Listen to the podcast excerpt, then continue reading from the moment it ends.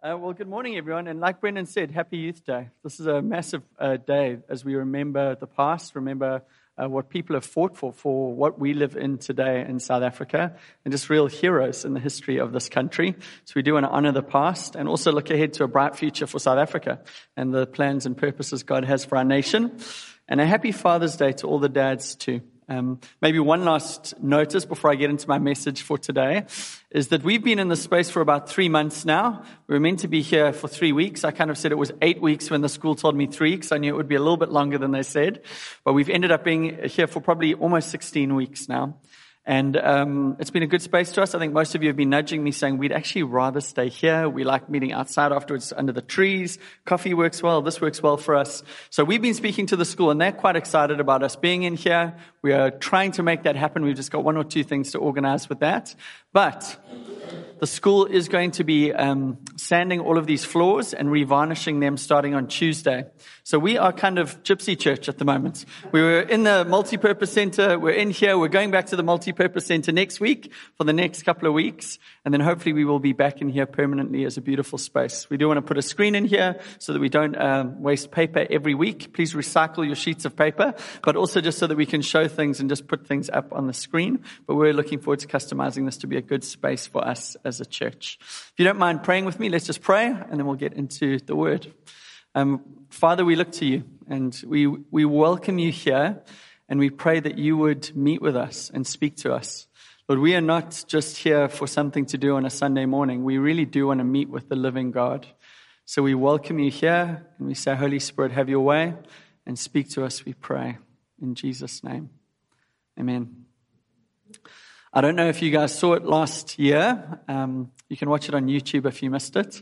But Omo released their new TV advert in June 2018. Omo, the detergent brand. And it's this very, very cute ad. It'll pull on your heartstrings. It'll give you all the feels. It's this little boy sitting on a coffee table and he's reading from this homemade Father's Day card. And he starts to say these things. Thank you for always being there for me. You took me to my first soccer match and clapped for me when I kicked the goal. You taught me how to build a fire, to tie a tie, and hammer a hammer. And then in that moment, the camera cuts away from the little boy to a granny sitting there on the couch. And he says, Gogo, you are my hero. And he comes up and he gives her this big hug. And she's crying, he's crying. And the words come up on the screen to all those who have taken on this amazing role. Omo wishes you a happy Father's Day. Isn't that beautiful? The ad actually starts with a statistic right at the beginning, which is quite jarring, that 57% of South African kids are raised without fathers. 57.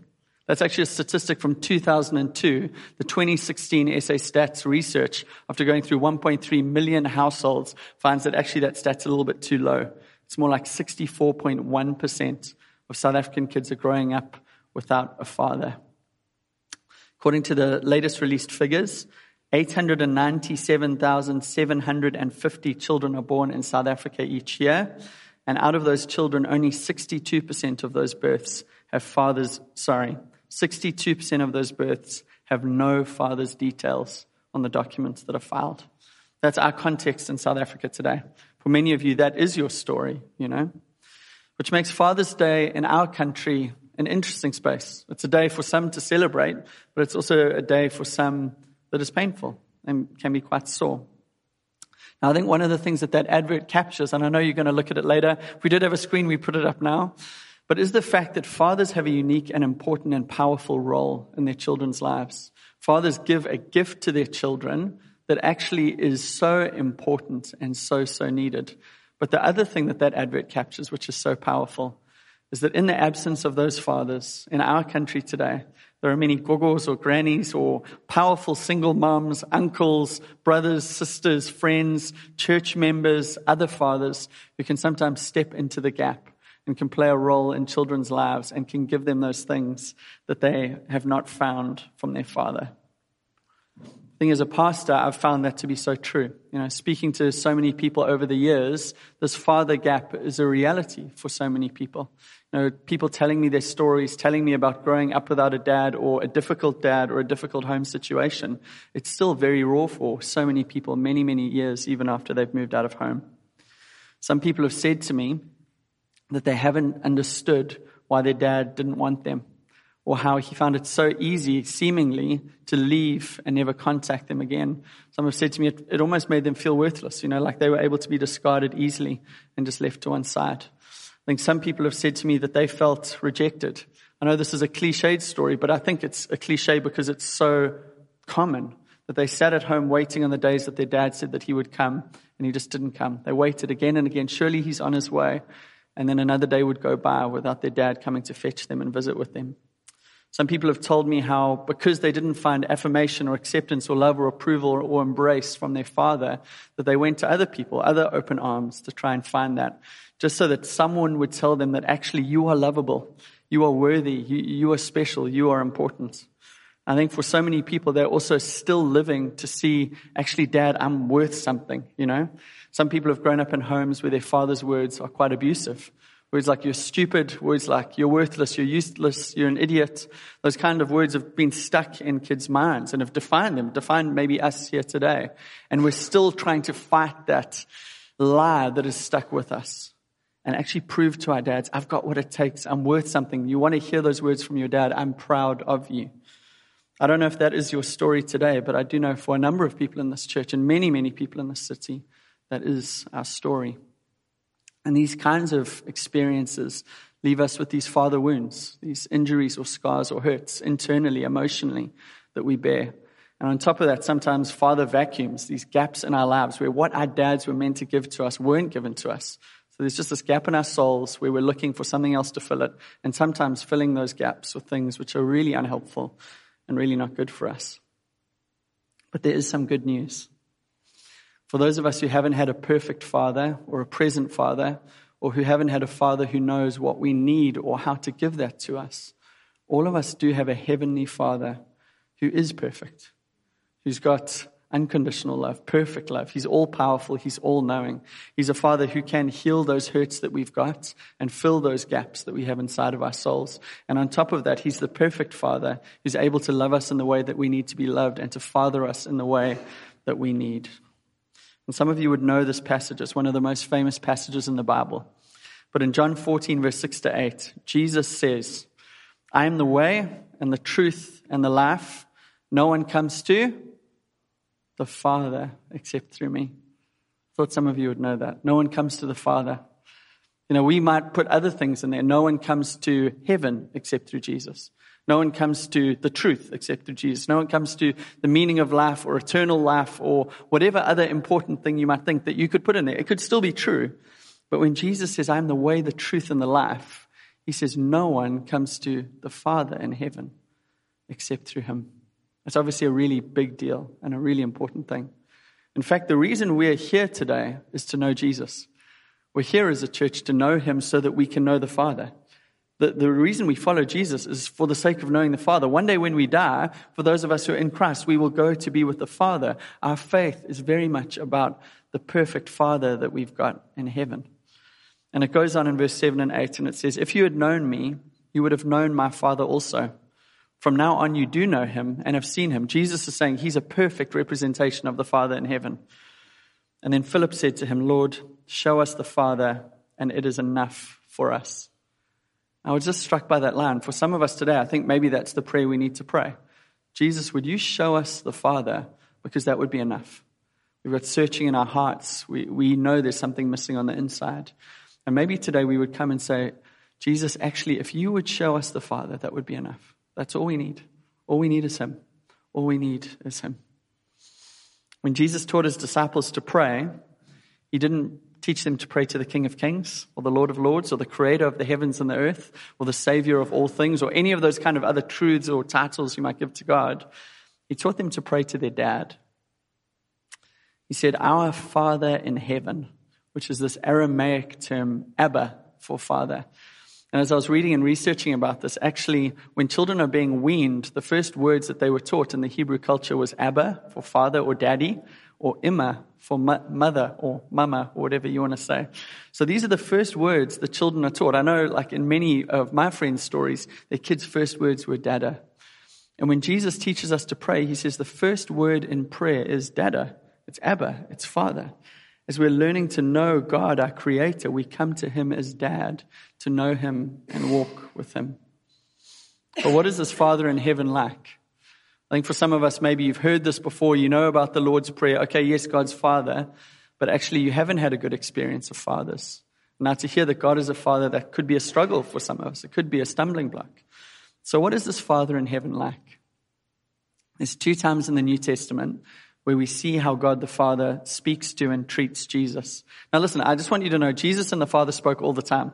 Jesus was always sneaking off to pray or, I don't know, spend the night with the Father or hear from Him or get His will. He says in John chapter 5, I can do nothing on my own. I can only do what I see my Father doing because Jesus was very, very close with His Father in heaven. But there's two times in the New Testament where we see the Father speak to Jesus. The first is in Matthew 7, well, the second is in Matthew 17 at the Transfiguration. And the first is in Matthew 3 that we're going to look at today Jesus' baptism. And in both of those moments, the Father says exactly the same thing to Jesus, which must be significant. In terms of the kind of Father God is, this tells us a lot about Him. In terms of the kind of love He has for His children, His sons and daughters, that's us in this room today. It also tells us a little bit about what fathers on this earth, or people who play that role, what we're meant to give to the kids in our lives. And also for some of us, maybe today this tells us the kind of things we need God to redeem in our own lives. The kind of things that have been missing from our souls, missing from our stories, that we need to go to the Father in heaven to get. So should we look at this together a little bit? Matthew chapter 3 is Jesus' baptism, which is a pretty big event. You know, this is something you do once in your life. It's a significant moment of showing your allegiance to God. And it's this big moment that, of course, his father would be at. Because God is a present father, He's not an absentee father. God shows up, God is there, God cares, God is present. And kind of as we sang this morning, God is faithful to us. He's a faithful, faithful father who will never let us down or break his promises to us. And in Matthew 3 16 and 17, it says, When Jesus was baptized, immediately he went up from the water, and behold, the heavens were opened to him. And he saw the Spirit of God descending like a dove and coming to rest on him. And behold, a voice from heaven said, This is my beloved Son, with whom I am well pleased. I wanted to read you another translation, maybe just to hear that with some fresh language. The NLT says, A voice from heaven said, This is my dearly loved Son, who brings me great joy. So I wanted to say, if you're a Christian here today, the Father says that to you too. I can say that to you for two reasons. One, is if you're a Christian here, the Father in heaven has adopted you into his family, which means he's chosen you. Adoption means choice. He chose to add you to his family as his son or daughter. And when he looks at you, he says, You are my son, you are my daughter, who I love, with whom I'm well pleased. The second thing is in Christianity, we learn that our, our identity comes from being in Christ. So whatever is true of Christ and his life is true of us in him. So when the Father looks at Jesus, you're inside. As he speaks to Jesus, he speaks to you and he says those words You're my boy, you're my girl. I'm so proud of you and I love you so much.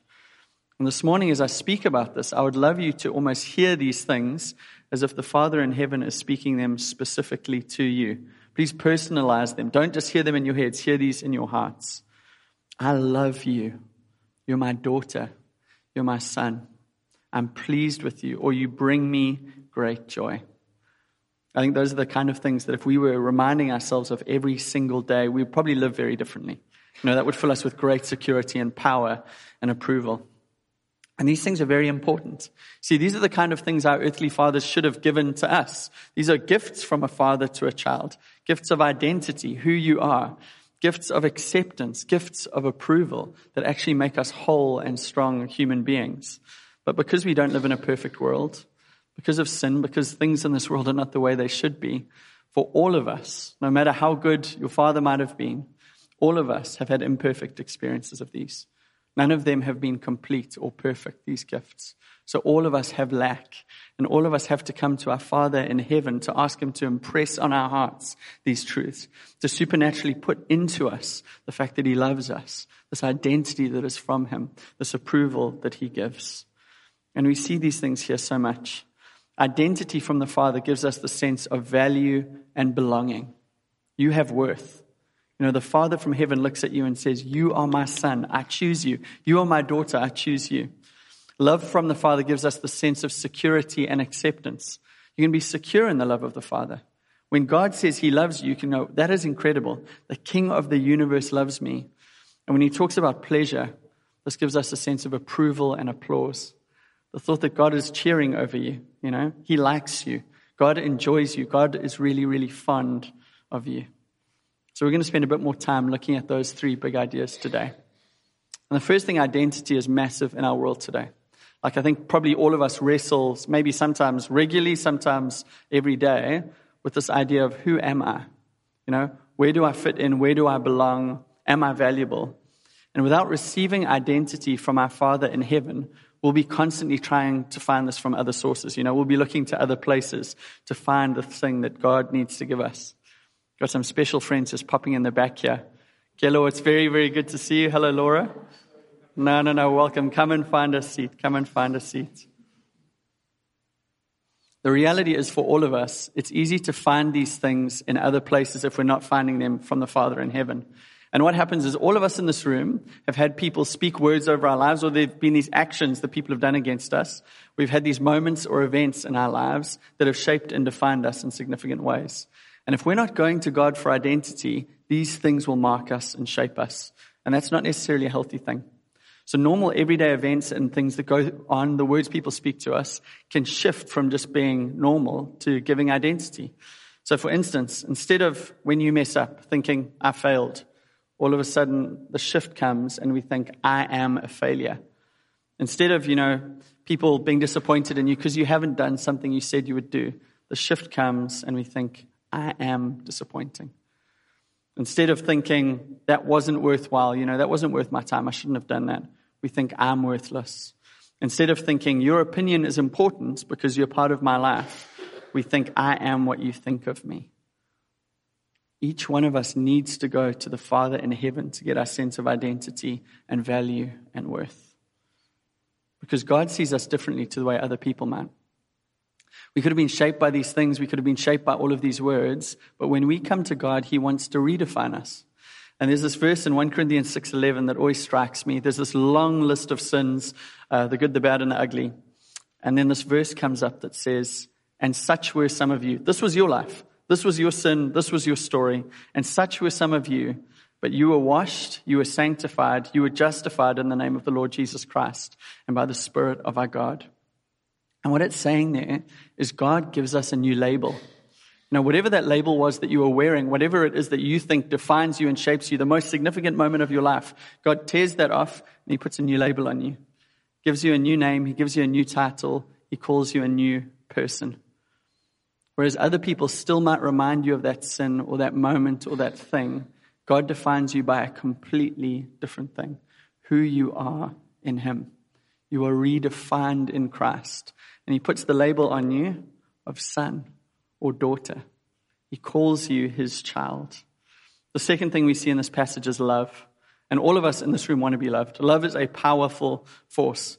And if we are not receiving that love from our Father in heaven, we're going to be looking to get it from other people. But the reality is, no one, no matter how good the love, no matter how well people care for us, are able to fill this God sized hole that's in all of our souls. We need to find the love of the Father in heaven. Love is a very powerful thing. Now, the story might seem a bit funny to you, but I, feel like it does demonstrate this. When I was 17, um, I started going to a new church. It's Red Point Church in Pinetown, the church that we planted out of. And I remember going in there and over a while watching how guys would say to their guy friends, I love you. And it was so weird to me. Like these guys would kind of, you know, do the hand thing, pat on the back, like kind of masculine and tough. Cool guys, guys I looked up to. And then they'd say, I love you and walk away. The other guy would be like, I love you too, bro. Cheers. Go their separate directions. And I was really weirded out by it because my friends didn't do that. Like that was not what we did. Our love was an unshared, unspoken kind of love. Was like the punching each other on the arm, kind of teasing each other and making fun of each other's mums, the way guys do. Don't do that anymore. But it was that kind of love that we showed to one another. And I remember just being in the church and just thinking, this is odd. Like these guys are very vocal about their emotions and their feelings and finding it strange and not enjoying it, not enjoying the hugging and all of this, all of this carrying on. And after a while, starting to watch and think, maybe this actually is quite a nice thing, you know? Maybe, maybe this is actually quite beautiful. That instead of like the bravado and the teasing and all the jostling and whatever, guys are just honest about their feelings for one another.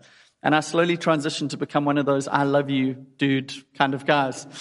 And I, I, had this moment. It was my friend's 18th birthday. My best friend at the time, Danny, um, and we'd grown up together. I think I'd known him since I was about three. We'd been in primary school together. We'd gone through school together.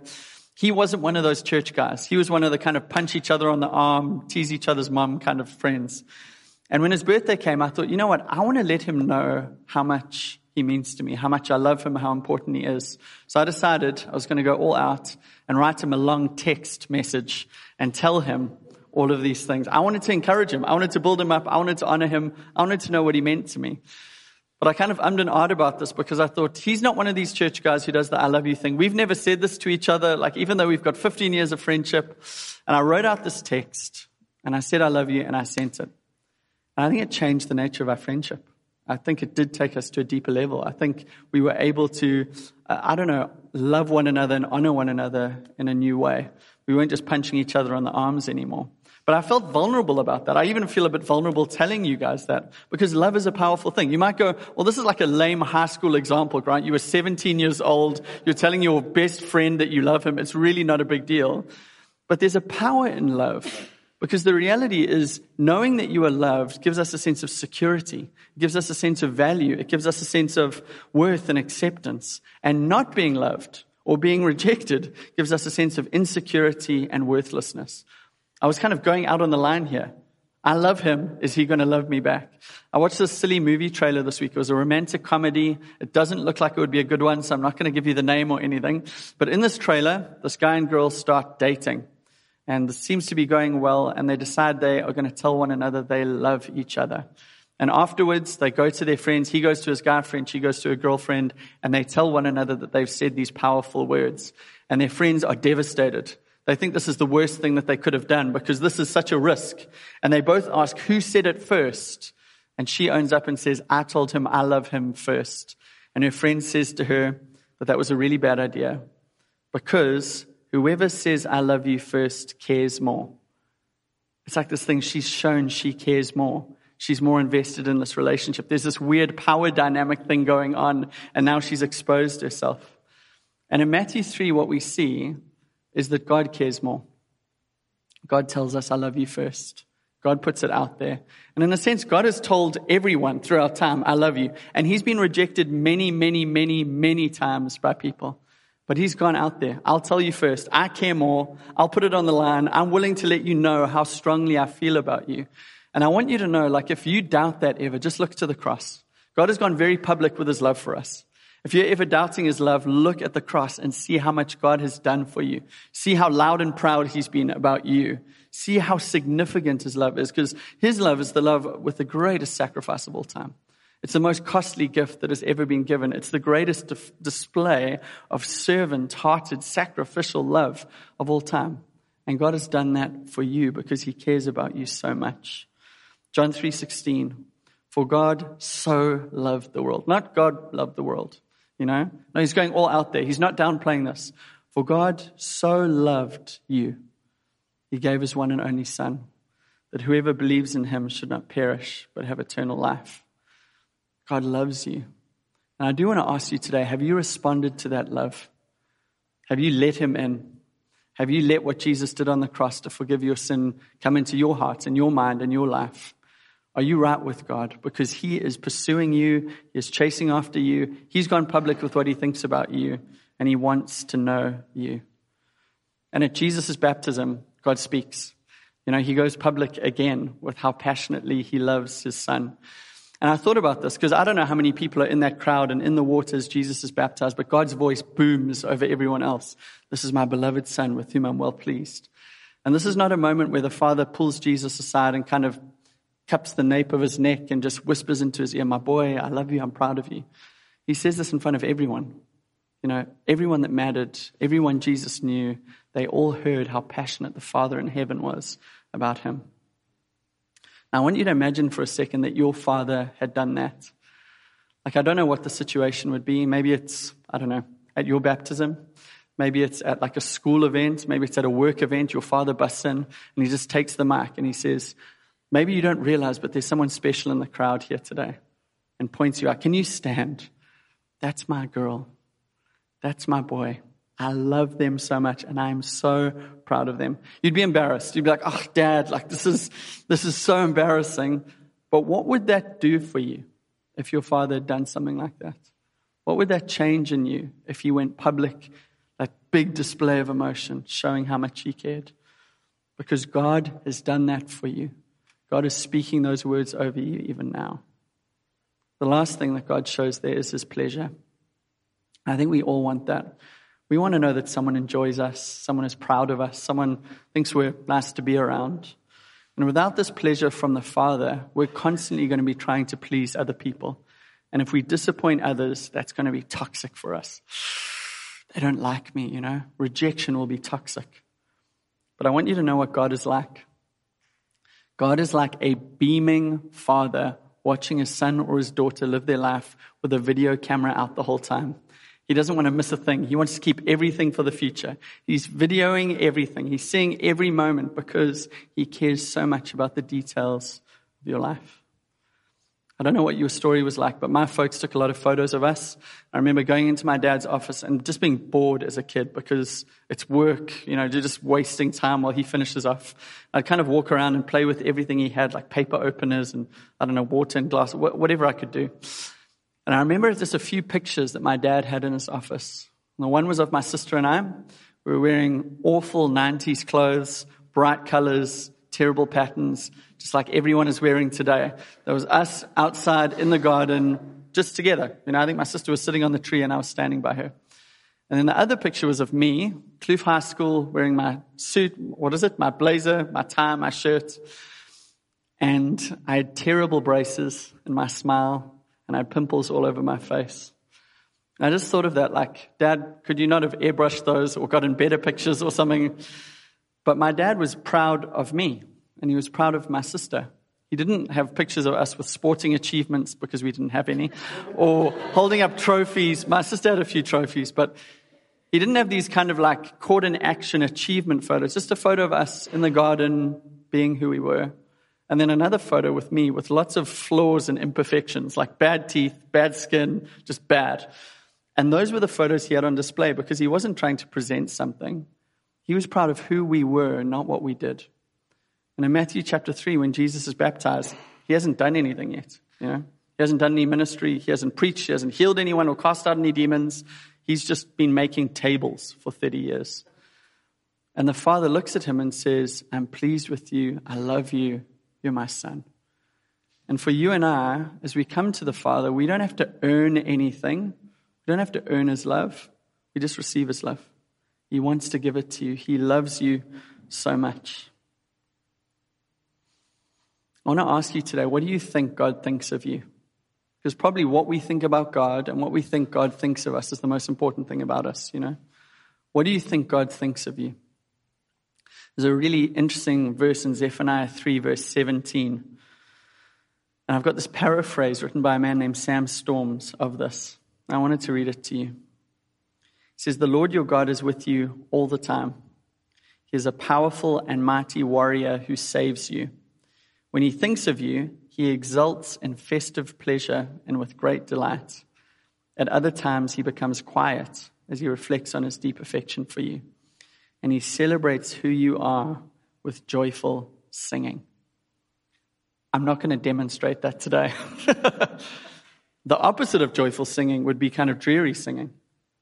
So God sings joyfully about you. He's not going, Grant is great.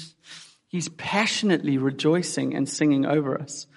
I mean, I want you to think about this because the two pictures there one is the loud and proud God rejoicing over you with singing, the other is the quiet God just kind of watching over you silently. So the first one, I guess, is like that picture of the father on the side of the sports field cheering for his kids. But I'd love you to almost know that every single day of your life, God is the cheerleader on the sidelines of your life. He's standing there watching you live and he's cheering. He is rejoicing over you with singing.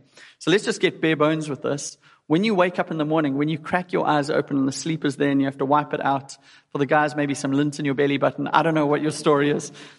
God is rejoicing over you with singing. Like God is really excited. When you're brushing your teeth, God is rejoicing over you with singing. When you go to the bathroom, He's rejoicing over you with singing. As you make your tea or coffee, as you drive to work, the whole time, God is rejoicing over you with singing. He's celebrating who you are with these words of joy. As you're in your meetings, as you do whatever you do at work, as you spend time with people, as you come home, as you get into bed, as your eyes close, the whole time God is on the sidelines of your life, rejoicing over you with singing. God is a big fan of your work. Love you to almost see God in a different way. God is on your team. Team Grant, team whoever you are. He's got a big t-shirt, your name. God's a fan. Vuvuzela, foam finger, cheering, rejoicing over you with singing all throughout the day because he loves you so much. That's what God thinks of you. And the other thing Sam Storms says there in his translation is about this quiet God, this silent God. We might think that's a bit funny. Loud and proud and silent. But if you think of a father or mother holding their child in their hands, looking down, they're not making a big noise. They want the child to sleep. But also, they're watching this child you know, looking down, maybe stroking the head, maybe the, a couple of kisses, but just in awe of this beautiful child that God has given them, you know. And the Father in heaven is on the sidelines of your life, cheering you on, madly in love with you.